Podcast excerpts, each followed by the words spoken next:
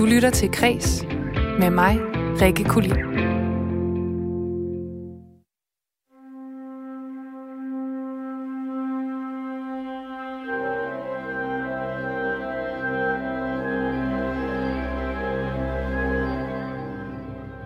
er mor, mani og melankoli, men også glam og glamour på tapetet i dag.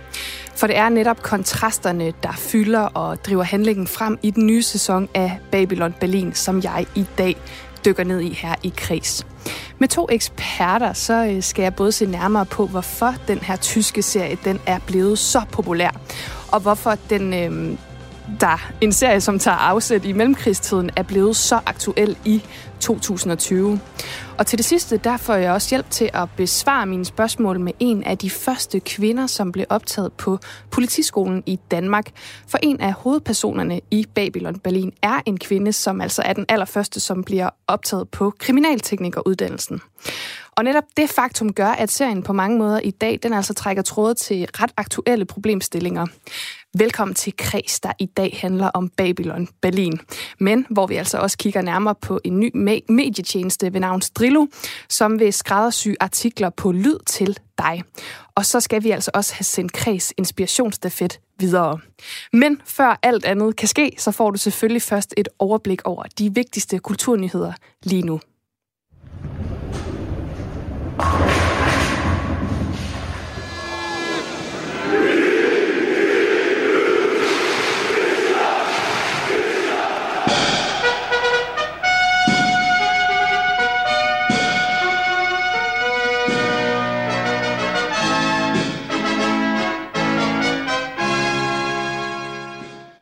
Et spil, bowling, en tur på stadion og se en fodboldkamp, eller måske en tur i biografen. Det er noget, mange danskere har afholdt sig fra at gøre, og selvom alle tre dele faktisk er blevet mulige igen efter nedlukningen af landet, hvor ting så langsomt åbnet op igen, så er der altså stadig en masse restriktioner i oplevelseskulturen, som både påvirker danskerne, men også dem, der arrangerer. Et åbent brev underskrevet af blandt andet Old Irish Pop, Danske Biografer, Divisionsforeningen, Dansk Live, Comedy Zoo og Danske Bowlingcentre er i dag blevet sendt til Folketingets 179 medlemmer og trygt i både øh, Politiken, Børsen, Berlingske, Jyllandsposten og Information. Kære politikere, danskerne har brug for jer. Danskerne har brug for, at I ikke kun passer på vores fysiske helbred, men også på vores mentale sundhed. Sådan lyder det blandt andet i det her brev fra de her aktører i øh, oplevelsesindustrien. Og Anders Fjeldsted, som er komiker og medejer af Comedy Zoo, han forklarer her, hvorfor Comedy Zoo har medunderskrevet på det her fordi vi synes, at, øh, at politikerne de burde vise lidt mere hensyn til, øh, til folk i vores brancher, som jo øh, faktisk lever af, at folk skal grine og have det sjovt og kunne hygge sig. Og, øh, og hvis alt det bliver taget væk fra os, så er der ikke noget tilbage. Vi håber på at, øh, at få ud af det her brev, at øh, politikerne de læser det og øh, tager stilling til det og forholder sig til det, når de laver nye retningslinjer, som jo kommer her med jævne mellemrum. Og forhåbentlig vælger, at hvis der skal slækkes nogle steder, så tager de, tager de hensyn til os, så vi måske kan få lov at sælge nogle flere billetter, eller få lov at sælge bajer i lidt længere tid, og på den måde kan holde liv i vores øh, skrøbelige forretning. Og i brevet her, der står der blandt andet, at de flestes liv, det er bygget op om, jeg skal, jeg bør, og jeg har lyst. Og det vi så har lyst til, det er altså blevet fjernet i, i stor grad ifølge de her medunderskrivere. Og det kan altså medføre en øh, påvirkning af danskernes mentale sundhed, skriver de. Og det mener Anders Fjeldsted også det er jo den mentale sundhed, ikke? Det er jo, det er jo alt det der, der er udenom pligter og, øh, og, og kedelighed, hvor man kan komme ud og grine og have det sjovt. Nu ved jeg, nu har øh, Divisionsforeningen selvfølgelig også skrevet under, og alt efter hvem man holder med i fodbold, så kan det også gå hårdt ud over det mentale sundhed at se fodbold i øjeblikket. Men på kommende uge, der kan vi i hvert fald garantere, at man øh, altid går derfra med en øh, glad følelse og, øh, og har det lidt bedre.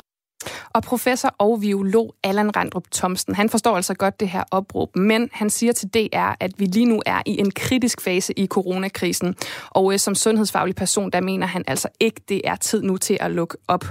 Og de nuværende restriktioner, de gælder frem til den 31. oktober, og øh, brevunderskriverne her, de håber altså på, at politikerne de prioriterer oplevelserne og danskernes mentale helbred, når de skal forhandle de her mulige lempelser igen. I don't think you have any idea what you're doing to them. I'm you're... saving their lives. That's what I'm doing. Ben, you sound so ridiculous. Is knowing how to set a broken bone or how to treat a severe burn ridiculous? knowing how to navigate by the stars in total darkness, that's ridiculous. How to identify edible plants, how to make clothes from animal skins, how to survive in the forest with nothing but a knife, that's ridiculous to you? Det her, det var øh, Viggo Mortensen som øh, den øh, lidt specielle fader Ben i filmen Captain Fantastic fra 2016. Og det var en rolle, der blandt andet gav ham en Oscar-nominering for, ja, bedste mandlige hovedrolle. De fleste, de kender ham også øh, ret godt i rollen som Aragorn i øh, Ringenes Herre-trilogien, eller måske fra øh, hovedrollen som Tony Lip i Green Book fra sidste år. Men når den 31. udgave af Stockholm International Filmfestival finder sted den 11. til 22. november, der bliver det altså med Viggo Mortensen en lidt anderledes hovedrolle. Det skriver kultursejtet Kulturmonitor. For Viggo Mortensen, han modtager nemlig festivalens tunge ærespris, nemlig bronzehesten. Og når jeg mener tung, så er det altså i allerbogstaveligste forstand, for den her bronzehest, den er med sin, og hold nu fast, 7,3 kilo, nemlig verdens tungeste filmpris. Og Viggo Mortensen han bliver tildelt den her pris samtidig med, at hans instruktørdebut Falling den bliver vist på festivalen. Og fra festivalens side, der lyder det altså på, at æresprisen den er en hyldest til Viggo Mortensens indflydelsesrige karriere som skuespiller og nu instruktør. How do I, how do I, how do I, wait, how do I, how do I, oh, it's totally toast. Oh my gosh. It's him. I Ja, gamingkulturen er til synladende blevet et middel i den amerikanske valgkamp. Det her, det er den amerikanske demokratiske politiker og medlem af repræsentanternes hus for staten New York, Alexandria Ocasio-Cortez, også kendt som AOC, der i nat dansk tid livestreamede, mens hun spillede computerspillet Among Us på streamingplatformen Twitch. Er der nogen, der vil spille Among Us sammen med mig på Twitch i forsøget på at få folk til at stemme? Det skrev AOC altså mandag til sine 9,1 millioner følgere på Twitter. Og det var der altså i alt 700.000 som med på Twitch i løbet af den her spil-session. Det skriver Forbes, og øh, det gør den her livestream til en af de mest sete overhovedet i Twitch-historie. Men det var altså ikke bare for sjov skyld, for inden hun gik i gang med at spille Among Us, så øh, gjorde AOC altså opmærksom på, at det handler om at få folk til at stemme til det kommende præsidentvalg den 3. november. Vi er her for at stemme blot. Det er demokratisk. Vi har muligheden for at stemme Trump ud af det hvide hus og for at stemme Biden-Kamala ind. Lad os, gøre, lad os sørge for at forandre dette land, lød det altså blandt andet, mens øh, der også blev spillet Among Us. Og både præsident Donald Trump og også øh, demokraternes Bernie Sanders, de har faktisk begge to en kanal på Twitch. Men øh, deres seneste Twitch-streams, de toppede altså på omkring kun 1000 seere. Herzlich willkommen. Lassen Sie sich entführen. Tauchen Sie ein in das Berlin von 1929. Tauchen Sie ein in die Welt von Babylon Berlin.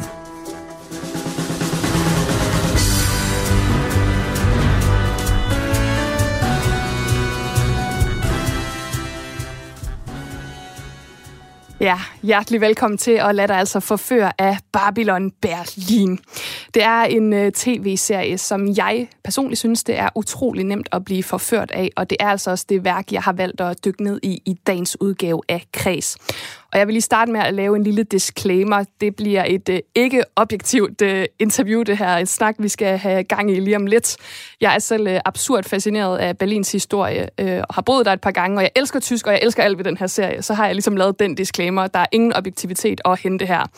Måske er der, men øh, så er alle advaret. Jeg er meget investeret i det her.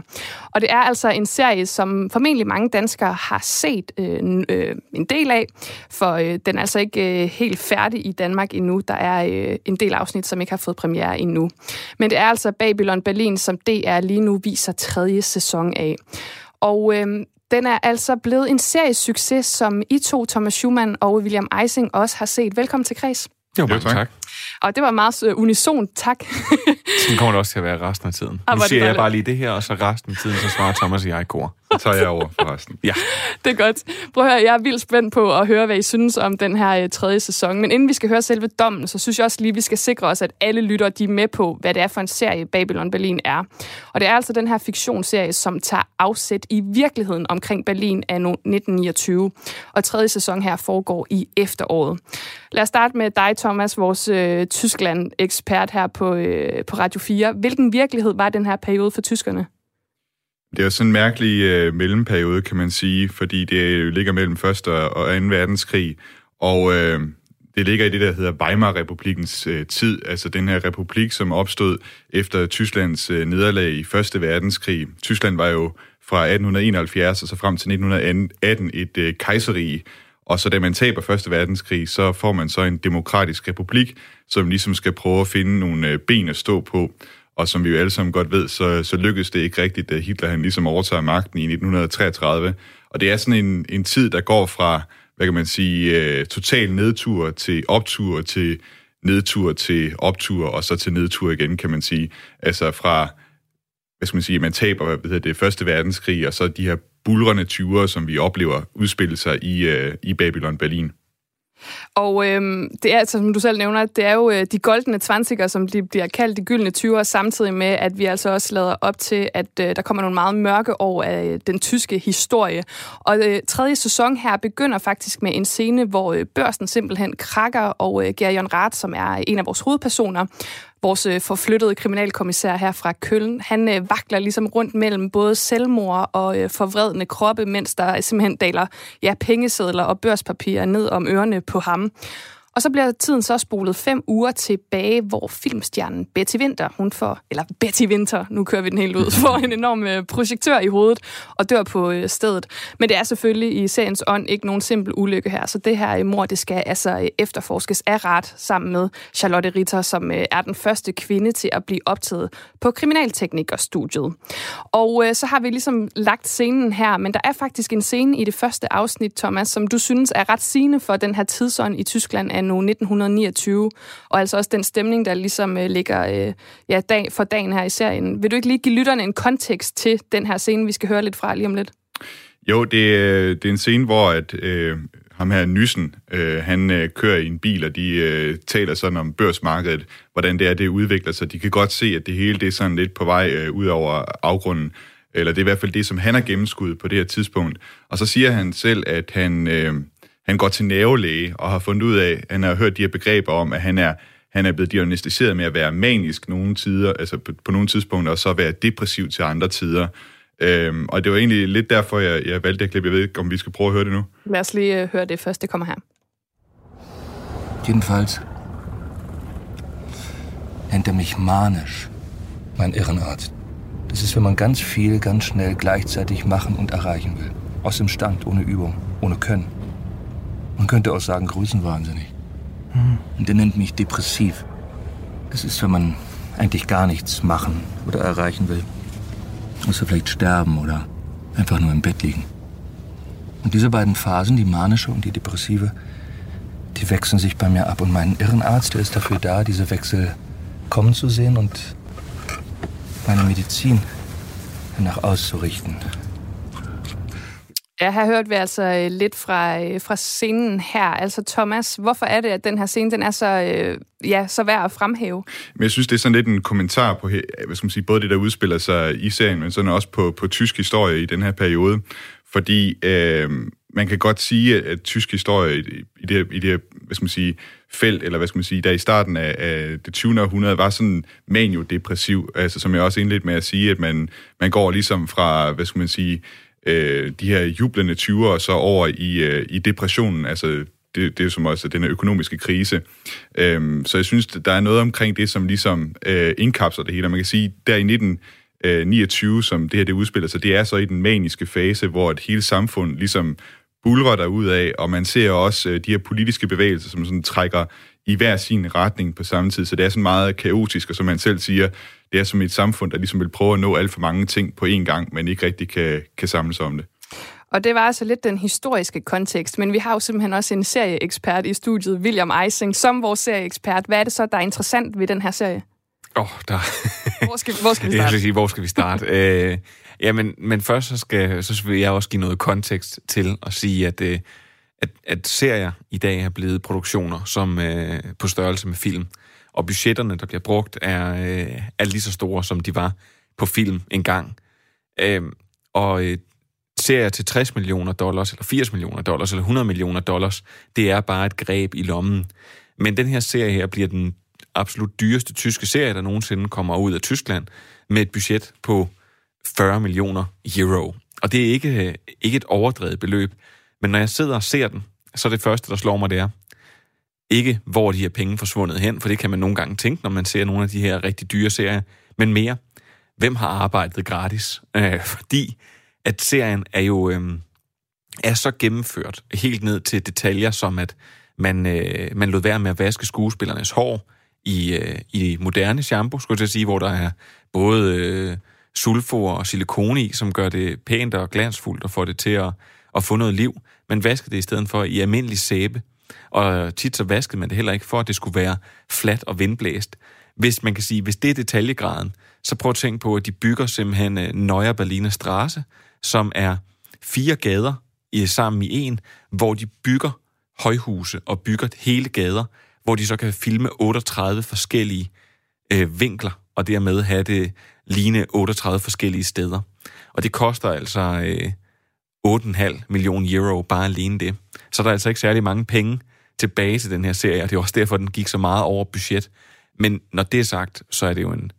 Altså, det, der er interessant ved den her serie, er... Altså, jeg plejer at kalde det krønningen eller matador på steroider, fordi det simpelthen er så gennemført, og det er så stort et tidsbillede. Ja, men jeg står bare her og smiler over hele krydderen, fordi øh, du får mig tilbage til, jeg har lige øh, set et afsnit i går, og jeg kan se Berliner, øh, Neue Berliner Straße her for mig. Men altså, den her serie, den er jo også blevet enormt populær altså, uden for Tysklands grænser. Det er jo lidt atypisk for en tysk serie, som måske ikke lige er øh, i hvert fald danskernes foretrukne tv-producenter. Og jeg ved også, William, du har været ret skeptisk over for sådan tyske produktioner før, på grund af den her kærlighed til at synkronisere lyd. Ja. Men øh, jeg vil gerne høre fra jer begge to. Vi kan jo starte med dig, William. Altså, hvorfor mener I, at øh, Babylon Berlin her har formået at bryde isen? Jeg tror, at, øh, at, at, at for mange, hvis man skal øh, lige stille, øh, stille tiden måske endda bare 10 år tilbage, så var, den, så var den ikke slået igennem på samme måde. Fordi vi gider ikke at se tysk fjernsyn, eller vi gider generelt ikke at se øh, serier, hvor vi skal læse undertekster på samme måde, hvor det ikke er det engelske. Det har der i hvert fald ikke været en lige så stor tendens til. Men så øh, kom øh, sådan globaliseringen af hele streamingmarkedet, og det er med sådan noget som Netflix. Og lige pludselig så vil vi gerne se øh, øh, La Casa del Papel, eller hvad den hedder, den øh, spanske serie. Og vi vil gerne øh, se øh, en anden tysk serie, der hedder Dark. Og når, øh, når sådan noget som Babylon Berlin kommer, så er vi bare blevet så forventet med, at der kan sagtens komme kvalitetsproduktioner andre steder fra, og de behøver ikke at tale engelsk. Og, og det gør det bare, øh, og når serien så, så er så ægte, og så gennemført, og så gennemarbejdet, og, øh, og, og belyser, det var det, vi to, to snakkede om, Thomas, belyser øh, noget i tysk historie, som vi ikke er vant til at høre. Vi er vant til at høre, øh, altså for de fleste af os har eksisteret Tyskland i øh, periode fra 1939 til 1945, og så en gang omkring 89, da der var en mur, der faldt. Men øh, og det er de historier, vi hører. Nu hører vi en helt ny historie. Jeg tror, det er derfor, den brager igennem. Og så er det, fordi den er så gennemført, at det er godt skuespil. Er du enig, Thomas? Ja, det er jeg. Og så tror jeg også, der er en anden ting, som gør, at øh, det nok også er særligt Det kunne have været fedt, hvis du havde sagt, du var uenig. Nej, selvfølgelig er jeg enig med dig, William. Øh, jeg tror, der er en anden ting herhjemme, der også gør, at den er populær. Det er også, at man ser et Berlin, som vi ikke rigtig kender i dag. Altså, der er mange danskere, som gerne tager på storbeferie i Berlin, og som har et eller andet øh, umiddelbart forhold til den by, og som jo også godt kender historien med, at det jo så også har været en totalt udbumpet by. Men her, der oplever vi den ligesom fra dens øh, storhedstid, øh, der, i, øh, der i 29, og ser de her kulisser, som vi også hørte om før. Ja, det, er jo, det er jo en vigtig pointe, ja. du siger det der, Thomas, for det er jo netop derfor, de bliver nødt til at gå ud og bygge kulisserne. Ja. Det er fordi, der, der er jo ikke noget Det har altid Berlin. været- altid der er været bumpet ned, ja. ja. der er Ja. jo ikke noget det Berlin tilbage. Det er jo også noget, jeg sidder og tænker på, sådan kan sidde og nyde lidt, eller sidde og, og prøve at følge med i, hvad skal man sige, hvor, hvor gode de har været til at skabe de der kulisser. Men det synes jeg i hvert fald er spændende. Jeg mener i hvert fald, den der politistation, de, øh, de arbejder på, det er også noget, som er genskabt. Jeg, jeg er ikke Ja, helt men sikker. øh, rigtig mange af stederne. Altså, hvis det havde været i Danmark, så havde man jo bare spærret en gade af, og så havde man øh, bagefter i øh, fjern, med computer fjernede nogle af alle skiltene eller noget ting i baggrunden. Ja. Det, det kan du ikke gøre. Øh, det kan du ikke gøre her, fordi at, altså i Berlin så er det enten blevet misligeholdt, eller også eksisterer det ikke mere. Og det er netop det, altså man siger, når man går, så er det, Øh, altså det, det, er, det, er, det, er en anden, det er en anden kultur. Berlin kan føles meget ny nogle gange, når man er på tur dernede. Og, og derfor så synes jeg netop, at det er så, så fedt, det, det er så vildt, at de har genskabt nogle af de her ting og det bliver så ikke det, og det har de jo måtte gøre rigtig mange steder. Og så kan man jo sige, at der jo også er nogle ting, som, eller nogle tematikker i den her serie, fordi den foregår jo i 1929, men som faktisk også er rimelig aktuelle i dag. Altså blandt andet det her kvindebillede, vi har med Charlotte Ritter her, som øh, altså bliver optaget på kriminalteknikerstudiet. Det er jo sådan meget fremadskuende i forhold til den tid, der er. Og ligestilling, kan man sige, er også noget, der bliver talt rigtig meget om lige i øjeblikket. Altså hvilke aktuelle tematikker kan I ellers se i serien? Altså jeg tror, at hele den der politiske uro, som også, man også oplever i Weimar-republiken, altså man kan sige, hvis man lige skal forstå Weimar-republiken, så det er jo den her demokratiske republik, som opstår i et land, som egentlig ikke rigtig kan demokratiet, eller vil demokratiet. Der er rigtig mange retninger, som ligesom vil flå demokratiet i stykker og lave noget andet. Kommunisterne på den ene side, og så, hvad skal man sige, de konservative eller nazisterne på den anden side. Jeg tror, der er nogle bevægelser, øh, vi måske også ser i samfundet i dag, med sådan nogle øh, ideologier, som i hvert fald udfordrer øh, demokratiet. Jeg synes, der er nogle scener i øh, Babylon Berlin, som i hvert fald prøver at lave nogle referencer til i dag. Der er på et tidspunkt en nazist, som omtaler pressen som lygenpresse. Og øh, jeg ved ikke, om det har været sådan et begreb, man har rent faktisk har brugt der i 29. Lyvepressen, for ja, dem, der ikke taler tysk. Løgnerpressen, ja. ja det er rigtigt, det er godt. øhm, og, og det, det er i hvert fald et begreb, som bliver brugt rigtig meget i dag, og særligt fra en bestemt fløj i, i tysk politik. Altså, og som vi jo også kender med hele fake news. Altså, det, det, det er jo det samme øh, årsag til, ikke? Jeg, jeg, jeg tror også bare nogle gange, man, altså der i sådan nogle her, der er nogle, øh, det er nogle gamle bøger, skulle jeg sige, eller gamle og gamle, det er nogle ældre bøger i hvert fald, at den er, den er bygget på den her serie, og jeg, jeg tror bare, at, at man skal se det på den måde, at, at meget af vores historie, det er cirkulært. Altså, de, vi gentager de, øh, desværre nogle gange lidt de samme fejl. Øh, der, der er nogle tilbagevendende problemer, og, øh, og så når sådan nogle serier kommer her netop og præsenterer noget med øh, Charlotte Ritter, som er i gang ligesom med at, noget, noget, noget kvindefrigørelse, eller når der er nogle andre ting, jamen så, så, så synes jeg egentlig, at altså det, det er nogle problemer, der bliver ved med at vende tilbage, og det er rigtig ærgerligt, at vi ikke får løst dem. Men det, som jeg virkelig tager med fra den her serie, er, at man sidder og kigger på øh, 1929'ernes Berlin, og så tænker jeg, at nogle steder, så er det simpelthen så progressivt, som Tyskland måske nærmest ikke engang er i dag ja. øh, og hvor meget der egentlig er gået tabt i den her helt fantastisk blomstrende kultur, altså en undergrundskultur, der voksede op over undergrunden og eksisterede i hjertet i Tyskland, i Berlin kun, og hvor resten af landet, som jeg kunne i hvert fald forstå på dig, Thomas, mm. var ekstremt konservativt. Så det er vildt, at det her det faktisk har eksisteret, og det er jo frygteligt, at det egentlig forsvinder. Jeg, altså, jeg, jeg vil bare lige sige, prøv at høre her, I, uh, vi kunne snakke om den her uh, serie dagen lang, men vi skal altså simpelthen tage rundt af, fordi ellers så uh, tager jeg hele programmet her taler om, det. Var uh, om det. er sådan er det. men prøv at høre, inden vi slutter helt af, så lad mig bare lige høre fra jer begge to. Jeg kan godt mærke måske, hvilken retning det går i, men altså, hvilken dom fælder I, uh, vil I fælde her over sæson 3? Altså, hvis vi nu skal give den fra 1 til 6, jamen jeg ved ikke, hvad vi skal finde på. Uh, høje hatte. Jeg kan, ikke... ja, jeg, kan, jeg kan sige det på en anden måde. Jeg er i gang med at udforme min top 10 10 over bedste ja. serier for året. Det tæller også nye sæsoner og sådan noget. Jeg må sige, jeg ser ekstremt mange serier, eftersom jeg har et serieprogram, og det er hele mit arbejde at snakke omkring de her serier. Jeg ved ikke helt rigtigt, hvor at øh, Babylon Berlin, den skal ligge der, men den skal ligge der. Og det er en helt ekstremt god serie. Og det er en serie, der går på tværs af generationer. Det er en serie, der går på tværs af, af skulle sige, af interesser. Og hvad end man øh, elsker Tyskland, øh, som Thomas, eller man som mig kun troede, det eksisterede fra 39 til 45, jamen så kan man få rigtig meget ud af den her. Så, så det er der, hvor jeg stiller mig. Så høje hatte eller stjerner, der må du selv bestemme, hvor mange den skal have. Men det er en, en vanvittig god serie. Jeg tror, jeg tror også, jeg vil komme med en kvalitativ vurdering af den, og så sige, øh, jeg vil gerne give det råd til alle folk derude, at jeg synes, man, skal, man skal måske prøve at, at lade være med at tænke alt for meget over, hvad, hvad der egentlig sker i handlingsmæssigt, for den kan godt være svær at følge med i. Det synes jeg selv også. Og selvom jeg, jeg ved et og andet om, det, om Tyskland... De, de snakker tysk? Er det ja, det? nej, det er nu ikke kun det. Det er også selve handlingen. Der er virkelig et stort uh, persongalleri. Men bare sidde og, og nyd, uh, nyd kostymerne, nyd hvad skal man sige, den tid, den er sat i, og så bare glæde dig over de ting, du, du trods alt forstår. Det sagde altså Thomas Schumann, som er vært på Genau her på kanalen, og William Eising, som er vært på Stream Chill, også på kanalen. Tak fordi I var med begge to. Selv tak. Rikke. unisont. Og øh, tredje sæson kan altså ses på DR lige nu, hvor der forløbig er blevet frigivet fire afsnit af halvanden times varighed. Du lytter til Kres med mig, Rikke Kulin. Man har et standpunkt til, man tager et lyt. Det er mantraet fra en ny lydtjeneste, der har set dagens lys i Danmark. Den tjeneste, den hedder Strillo, og det er inspireret af italiensk, hvor ordet det kan oversættes til udråb, og tidligere er blevet brugt af avissælgere på gaden i Italien. Det er en øh, app med kuraterede, dybdegående artikler fra forløbigt 11 forskellige medier, og blandt dem er både The New York Times, The Economist og tyske Der Spiegel, men også øh, danske medier som Altinget og POV. Og dagligt der udkommer der mellem 3 til 5 artikler fra de her medier, der så på dansk er indtalt af professionelle oplæser og stemmeskuespillere. Og det lyder jo spændende, men jeg synes altså personligt også, at det efterhånden kan være ret svært at finde ud af som mediebruger, hvad jeg skal læse og høre, og hvad jeg skal betale for, og hvem der egentlig skal levere mine nyheder.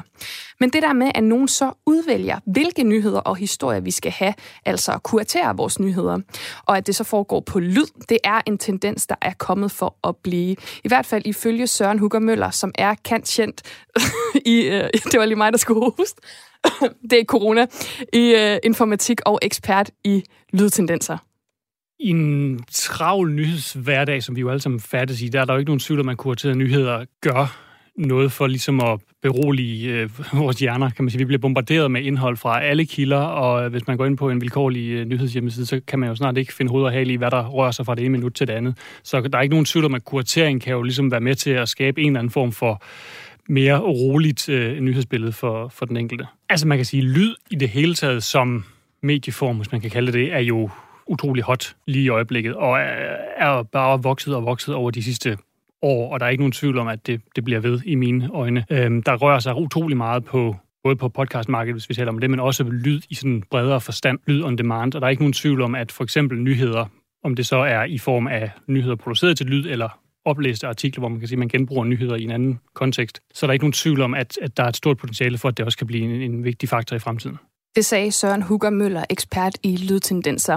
Men der er altså som sagt rigtig mange både nyheds- og lydtjenester at navigere rundt i som forbruger, og ikke mindst abonnenter, abonnementer at betale. Så hvordan kan en app som Strillo komme med noget nyt til bordet? Man kan sige, at det er jo selvfølgelig en styrke for dem at have nogle etablerede navne med, øh, som man kan sælge sig selv på. Spørgsmålet er jo, om man kan formå at udvide porteføljen af, af brands nok til, at den kan være interessant.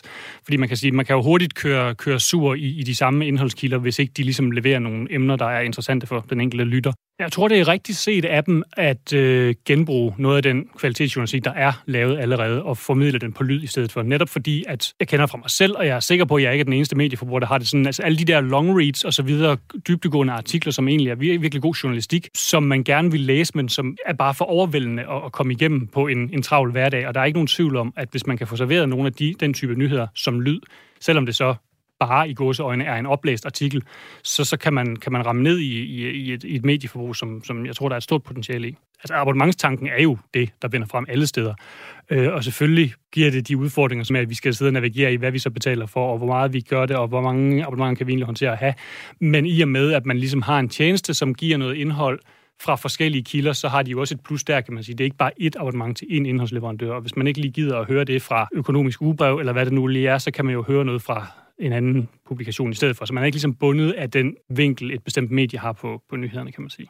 Det sagde altså Søren Hugger Møller, kendt i informatik og ekspert i lydtendenser. Og nu kan jeg så byde velkommen i studiet til en af stifterne af Strilo, som også er administrerende direktør, nemlig dig, Christoffer Rasmussen. Velkommen til Kreds. Tak skal du have. Christoffer, selvfølgelig velkommen til. Lad os kaste os ud i det. Altså Søren er jo lidt inde på det her, men jeg tænker, du måske også kan svare mere dybdegående ja, som øh, stifter. Hvorfor har mediebrugerne behov for sådan en lyd, lydtjeneste som Strilo? Altså det er jo et rigtig, rigtig godt spørgsmål, og jeg vil sige, jeg vil måske prøve at gå tilbage til, da vi startede, hvor øh, første gang en af vores partnere fortalte mig om den her idé. Øh, altså det her med indtalte artikler for, for de her topmedier øh, for, for udlandet, ikke? Og, og der tænkte jeg bare med det samme, det her det er en pissefed idé. Og øh, så begyndte jeg at tænke lidt over, hvorfor er det egentlig en pissefed idé? Ikke? Og, øh, og der kom jeg så frem til, jamen, altså normalvis så kan jeg jo godt lide at samle et Economist eller Foreign Policy op, når jeg for eksempel er på rejse, altså samler det op i lufthavnen. Men når jeg så kommer hjem igen, så, øh, altså, så får jeg ikke rigtig fuldt op på det. Jeg får ikke rigtig læst det, selvom jeg egentlig gerne vil. Og, øh, og altså, det er jo bare fordi, at det her med øh, den her decision fatigue, der er ikke. Der er så mange kilder, som øh, Søren også rigtig nok pointerer, som, øh, som gør det næsten uoverskueligt at finde ud af, hvad er det for en, øh, altså, hvad er det for en medie, du skal følge? Er det Economist, eller er det Foreign Policy, og skal jeg have flere medier? Og det, det bliver bare en alt for stor beslutning, som gør, at man øh, i sidste ende formentlig kommer til at fravælge det. Men øh, der er jo lignende tilbud herhjemme, og så måske alligevel ikke. Altså, hvor er det, at Strillo sådan adskiller og løfter sig fra for eksempel tilbud som Zetlands Helikopterpodcast, mm. som jo også er et overblik, eller muligheder for at få sine nyheder læst højt, som man for eksempel kan hos politikken? Mm, ja, det er et rigtig godt spørgsmål, og altså man kan sige, som udgangspunkt, så er Zetland og politikken jo, øh, hvad kan man sige, et dansk medie med en, en stor redaktion herhjemme, øh, men trods alt en redaktion her i Danmark med et dansk perspektiv hvor øh, man kan sige, at vi har, altså, vi har egentlig redaktioner siddende rundt omkring i verden.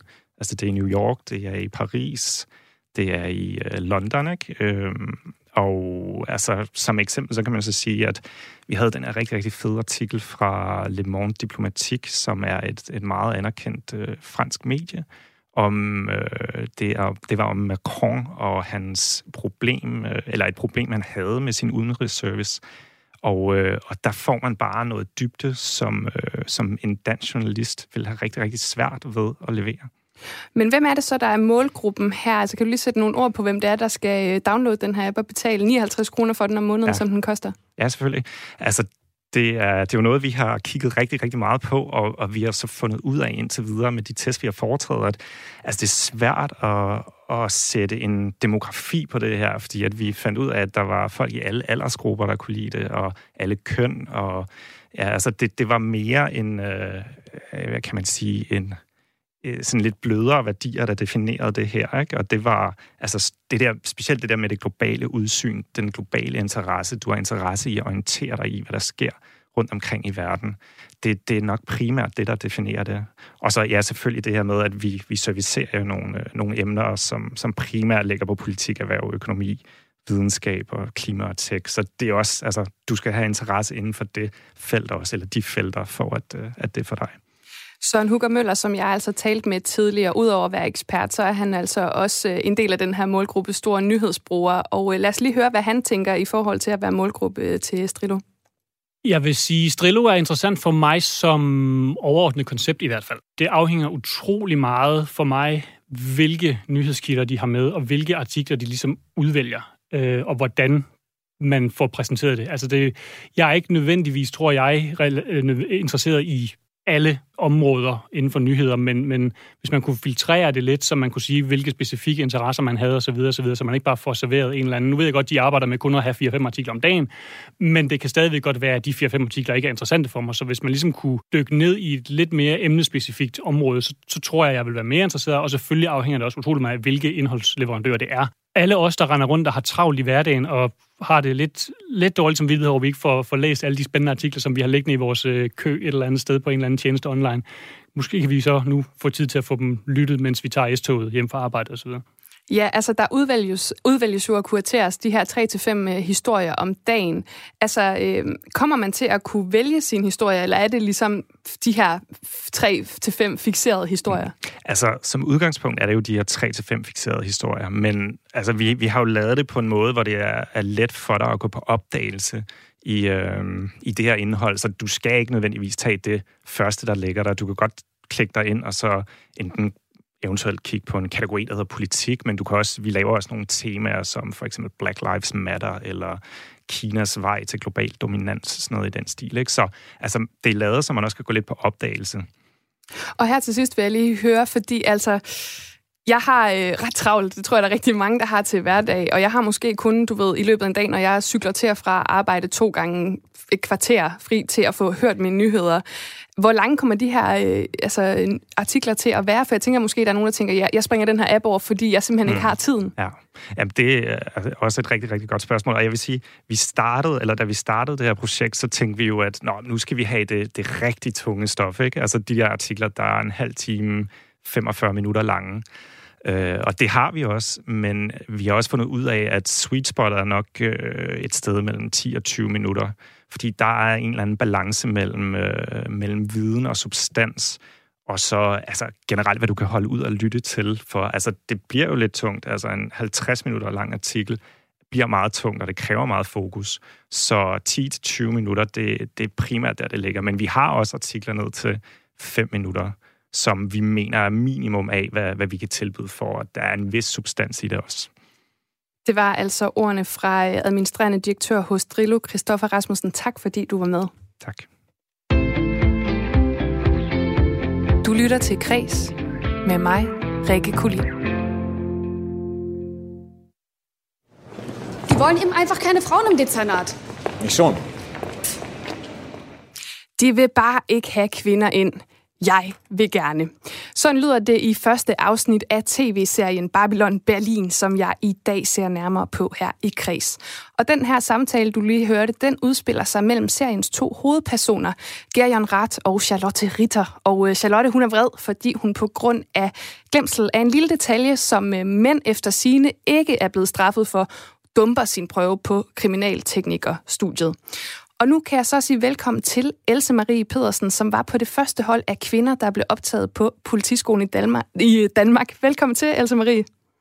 Tak skal du have. Altså, jeg når, er klar. Ja, du er klar. Det var så godt. Altså, når jeg har valgt at gribe fat i uh, Charlotte Ritter her, det her kvindesyn i serien, som hun repræsenterer, så synes jeg jo også, det er ret fremadskuende for den tid, det nu var i. Og uh, i Babylon Berlin, der står det jo klart, at det ikke er nemt at blive optaget i politiet som kvinde, og det var jo i 1929.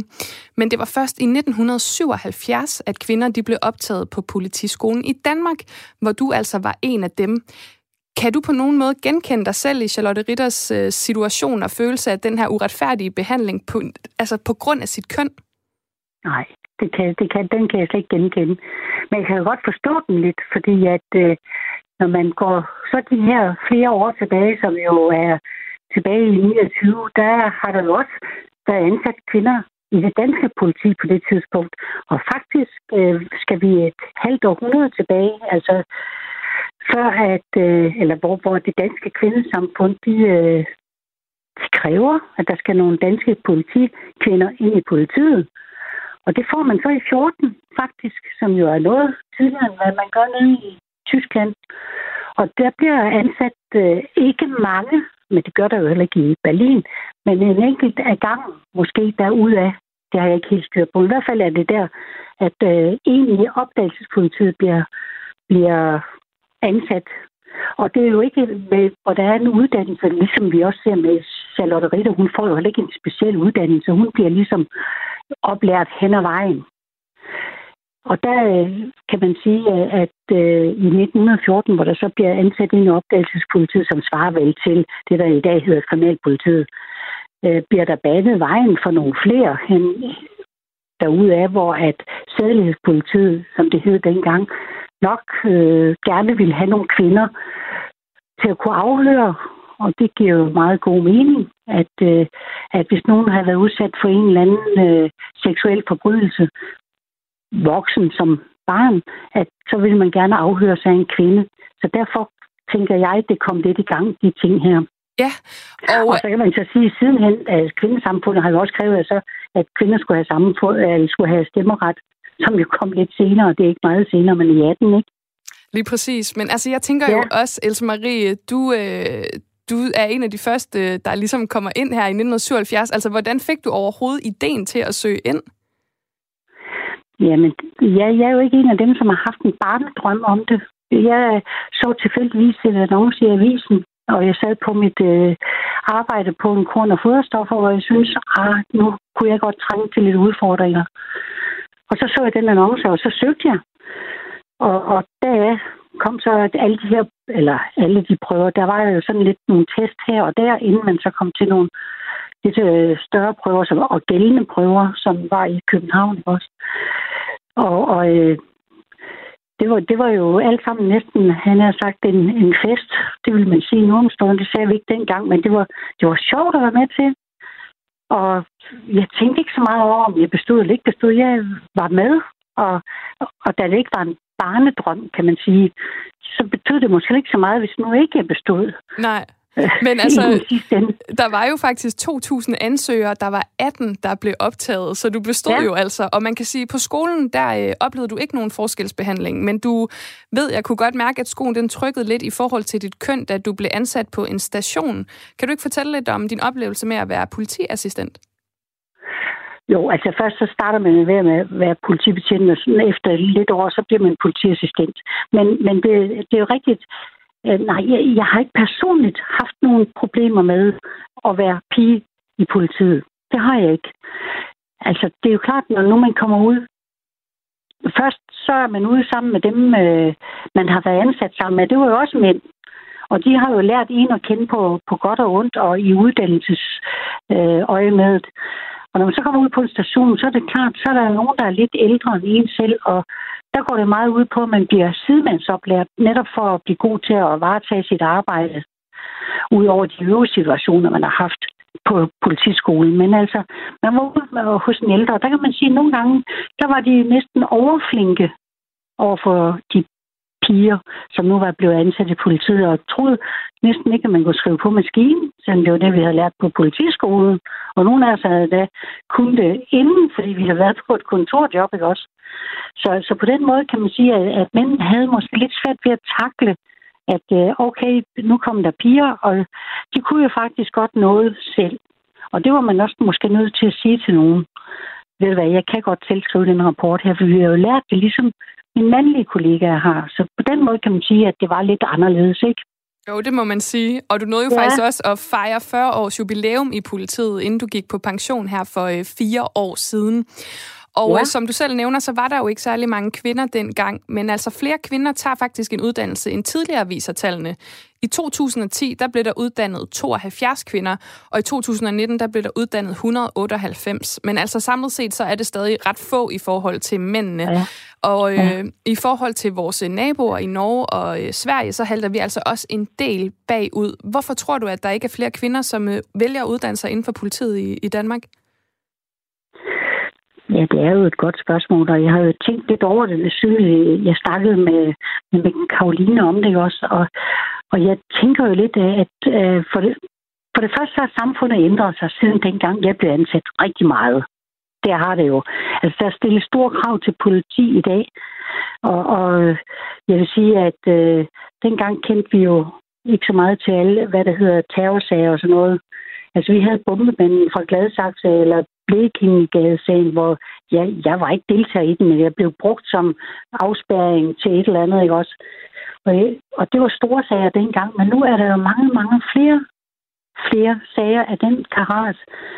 Og jeg tænker nogle gange om, om det kan være det, der gør, at kvinder måske ikke vil være med.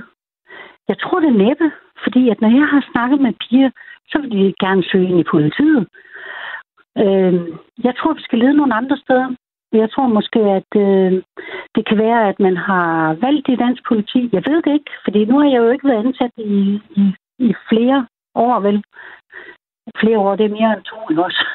Ja. øh, og, og, og jeg ved ikke, hvad man vælger at sige, hvor mange vil vi op på her i, i Danmark. Fordi de er der. Det er der ikke tvivl om. Jeg er ikke tvivl om, der er piger, der gerne vil søge ind i politiet. De skal selvfølgelig opfylde de krav, der det er jo klart, ligesom alle mulige andre steder. Jeg, jeg, jeg har ikke svaret på det. Jeg, jeg tror, pigerne er der og gerne vil. Jamen, øh, vi kan jo sende opfordringen ud nu, kan man sige. Det tænker jeg, det kan vi godt, Else Marie. Jamen, øh, jeg vil sige tak, fordi du var med, Else Marie Pedersen, øh, i Kreds, eks-politiassistent, og altså en af kvinderne på det første hold, som blev optaget på den danske politiskole. Tak, fordi du var med. Velbekomme da. Og det er altså fordi, jeg i dag ser nærmere, eller har set nærmere på den nye sæson af Babylon Berlin, eller på dansk Babylon Berlin, hvor en af vores hovedpersoner, Charlotte Ritter, er den første kvinde til at blive optaget på kriminalteknikerstudiet i Berlin. Du lytter til Kres med mig, Rikke Kulin. Og nu skal vi altså lidt væk fra Babylon Berlin, for i Kreds, der hylder vi hver onsdag de mest inspirerende mennesker i det danske kulturliv. Det er dem, der er et forbillede for os andre. Dem, der tager initiativ, flytter grænser og stiller spørgsmål. Det er dem, der provokerer, går forrest og skaber forståelse.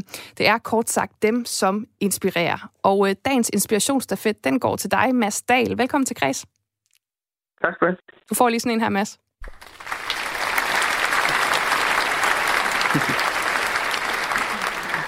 Mads Dahl, du er en af grundlæggerne og indtil for nylig kunstnerisk leder ved den 12 år gamle Alive Festival i øh, Tisted, eller i Thy, hvis vi skal brede det lidt ud. Og det er jo faktisk ikke mm. mig, der har valgt, at du skal have den her stafet. Det er sidste uges udvalgte, nemlig Booker Jesper Kemp, der valgte det. Og inden øh, vi taler om øh, den her uges øh, inspirationsstafet, så skal vi lige høre, hvorfor du har fået den. Jamen, det skal øh, den gode øh, nordjyde Mads Dahl, som startede en festival, der hedder Live Festival, øh, op i Thy for, jeg tror det er 12, 11, 12, 13 år siden, han startede det. Og det skal han have, fordi han har været med til at skabe et fuldstændig unikt sted, som han har kunne sætte sit eget præg på, og som han har, øh, som han har øh, hvad skal man sige, ejet øh, identiteten af, uden at lade sig påvirke af alt det pres, der kan være for alle os onde øh, bookere, der kun ønsker at få vores egne artister på. Han, er, han, står, han, han står fuldstændig øh, som den eneste, der har så meget egen identitet i et festivalprogram, som alle de artister, jeg har haft op at spille igennem øh, årene, kommer tilbage derfra og tænker, shit, man findes sådan nogle steder jeg stadigvæk. Det er, sådan, det, det er uden for kommersielle interesser, men har alligevel en, en, en kæmpe stor øh, værdi øh, for, for, for både for publikum, der opgav at se, som kommer tilbage troligt og som vokser hvert år, men også for de artister, som kommer op og, og deler deres øh, musik og oplevelser med, øh, med, med publikum på, på, på Live Festival. Amen. Og så skal han have et sulleklap, fordi han er, ikke, han er, han er, han er, han er, han er, han er sådan lidt blevet underløbet her på det sidste, og det skal han ikke, fordi øh, så længe som ham, han skal have en, en plads som, øh, som øh, musikansvarlig for en festival, som er Live Festival, og det håber jeg, han får igen snart. Det var altså de meget pæne ord fra Jesper her. Hvad, hvad betyder de for dig, Mads? Jamen, øh, det er virkelig, virkelig, øh, ja, det er virkelig pæne, pæne ord. Det er da utrolig øh, glad og stolt over, at, øh, at det, øh, ja, det kommer fra Jesper. Det, øh, det varmer dig. Det, øh, det, det, det, ja, det, det er jeg stolt og glad over. Det, det er der også mange af de ting, jeg gerne vil, øh, vil stå for. Så, øh, så det, det er fedt at høre. Så, øh, fra en fra den, fra den anden side af bordet, kan man sige. Det jeg plejer at, at, og øh, købe bag, bansag, kan man sige. Mm. Og hvem har du egentlig selv været inspireret af gennem tiden, hvis vi nu skal kigge på det? Jamen altså, det, jeg tror, jeg er sådan jeg bliver inspireret af, af sådan lidt af hvert. Det kan, det, kan, det kan være andre festivaler. Det kan være, altså for eksempel øh, var jeg for nogle år siden på Fusion Festival i, i Tyskland, som er sådan en ret vild, stor festival, men som har måske 25 scener, men ikke nogen hovedscener. Det hele er ligesom, og ikke noget program, som folk kender på forhånd, men hvor folk simpelthen bare kommer og, og oplever den musik, som ligesom øh, kommer fra ja, om, det kan være alt fra opskurt elektronisk til øh, eksotiske ting til øh, helt andet. Og det, øh, den der sådan, ja, og et meget vildt, øh, vildt miljø øh, af en masse folk, som jeg tror kommer sådan meget fra Berlin og hele det der klubmiljø derfra, der har lavet en festival. Øh, det, det var en stor øh, inspiration. Øh, ja, altså det kan også det kan være mange forskellige ting. Altså nogle gange så så kan det også være for øh, måder, man gør tingene på i fodboldklubber, som er jo noget helt andet, øh, en helt anden form for kultur. Eller, øh, ja, eller, eller sådan, men ellers, altså sådan, jeg kan godt lide sådan en, en vis form for kompromilløshed. Altså, det kunne også være, det kunne også være en, en filminstruktør som Lars von Trier, eller, eller sådan noget, som, som, som jeg synes, øh, som jeg synes altid er, er virkelig spændende. Øh, så øh, ja, det, det, det, det kan være mange forskellige ting. Øh, ja, vi når hele vejen rundt. Det er jo også det, der, det, det, det der er plads til, når man laver, laver festival. Så, at det er ligesom sådan et, øh, et, et ret stort mulighedsrum, hvor man kan hive mange forskellige ting ind. Og det, øh, så, der kan man prøve at tage lidt, lidt, af, lidt af hvert øh, og lade sig inspirere fra. Ja, og så øh, udover at lade sig inspirere, så skal du jo også øh, bidrage lidt, fordi vi har det her evighedsinspirationsdigt, som altså er ret langt og har været mange steder henne. Så øh, vi går lige til nogle af de sidste linjer. De lyder sådan her.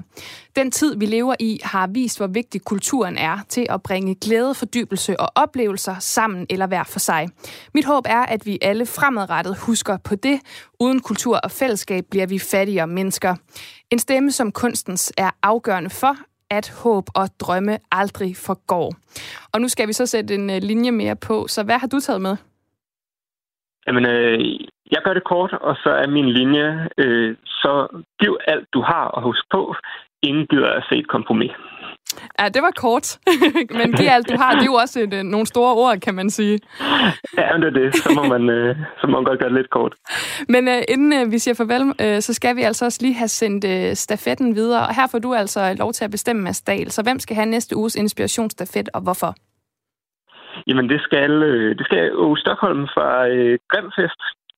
Øhm, fordi at, øh, jamen, sådan dels fordi, at øh, da jeg startede sådan sidst i nullerne med at lave festivaler og koncerter og sådan noget, der, der, øh, der, var han, øh, der var han godt i gang med sammen med nogle andre og havde startet Grimfest op øh, i Brabrand uden for Aarhus, og det var sådan på det tidspunkt, kan jeg huske, der synes jeg, at festivaler i Danmark, det var, det var sgu lidt kedeligt og det samme, og det var sådan meget alle de her gamle store festivaler på nogle på nogle marker, og øh, ja, og der var det virkelig den der, altså Åge laver Grimfest om i, i en have på den Grim Højgård i, i Brabrand, og, og kunne lave en, en festival, som var en rigtig festival med et øh, fedt, inspirerende alternativ musikprogram, men så gør det i nogle lidt mindre intime rammer. Øh, det, det, det havde vi sgu ikke... Øh, det havde også, der, der startede Live Festival, det havde vi sgu ikke rigtig øh, set andre steder, og det var, det var sådan en stor inspiration for, at sådan kunne man også gøre det, så, ja. så vi, kunne, vi kunne også godt starte en, en, en, vores egen festival i en, i en baggård. Øh, og så til det så er det også fordi, at øh, at, at han så over hele sommeren her, hvor der har været lukket ned med, med corona og alle festivalerne er aflyst, så, så, så har de bare arrangeret øh, koncerter øh, med de grimmeste aftener hele, hele sommeren ude på, ude på, på deres festivalplads, i stedet for, i stedet for bare at gå i, gå i hi og sige, at det var ærgerligt. Og det synes jeg skulle er, er sejt, at de holder liv, øh, hvad det, liv i, øh, i live-musikken på den måde. Det er kæmpe stor kado. Det er stor respekt for det. Det er altså øh, ordene her, og vi sender inspirationsstafetten videre til Å Stockholm fra Grimfest. Så øh, tak for det, Mads Dahl, og tillykke med denne uges inspirationsstafet. Tak fordi du var med. Jamen, velkommen. Tak skal du have. Og øh, jeg er altså næsten ved at være færdig for i dag, men jeg er tilbage igen i morgen kl. 17.05, hvor det skal handle om den jyske hede i Ida Jessens nye bog, Kaptajnen og Anne Barbara. Om lidt er der monarkiet med to Vinter her på Radio 4. Men vi slutter selvfølgelig af i Babylon Berlins ånd, og vi skal høre det store nummer fra sæson 1, nemlig To Asche, To Staub, som altså blev et kæmpe hit på grund af den her serie. Så øh, husk at få set Babylon Berlin. Alle tre sæsoner ligger på øh, DR. Der mangler altså to sæsoner eller to afsnit af, øh, af tredje sæson, øh, som du kan glæde dig til. Der kommer de næste to uger, men øh, vi slutter altså af med et skønt nummer, og øh, tak for i dag. Her kommer Tu Asha Tu Staub.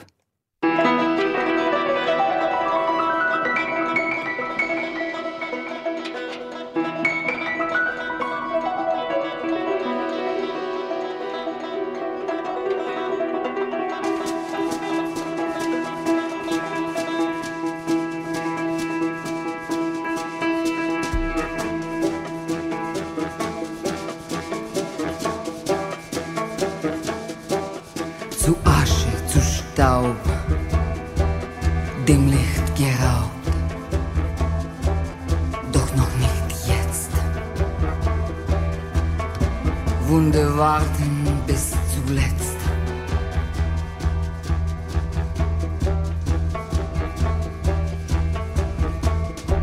Ozean der Zeit, ewiges Gesetz.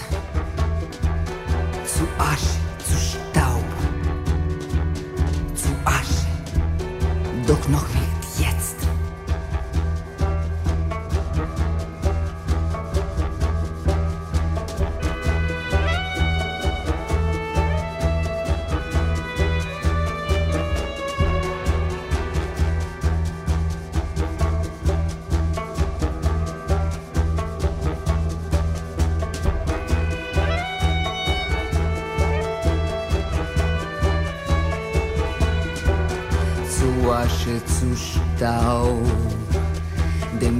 dem